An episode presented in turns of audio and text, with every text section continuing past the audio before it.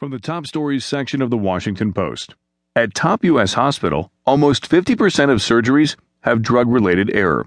By Lena H. Sun. Nearly half of all surgeries at one of the nation's top hospitals involve some kind of medication error or unintended drug side effect, a rate likely to be found at other U.S. hospitals, researchers said. Researchers at Massachusetts General Hospital found that 124 of the 277 operations they watched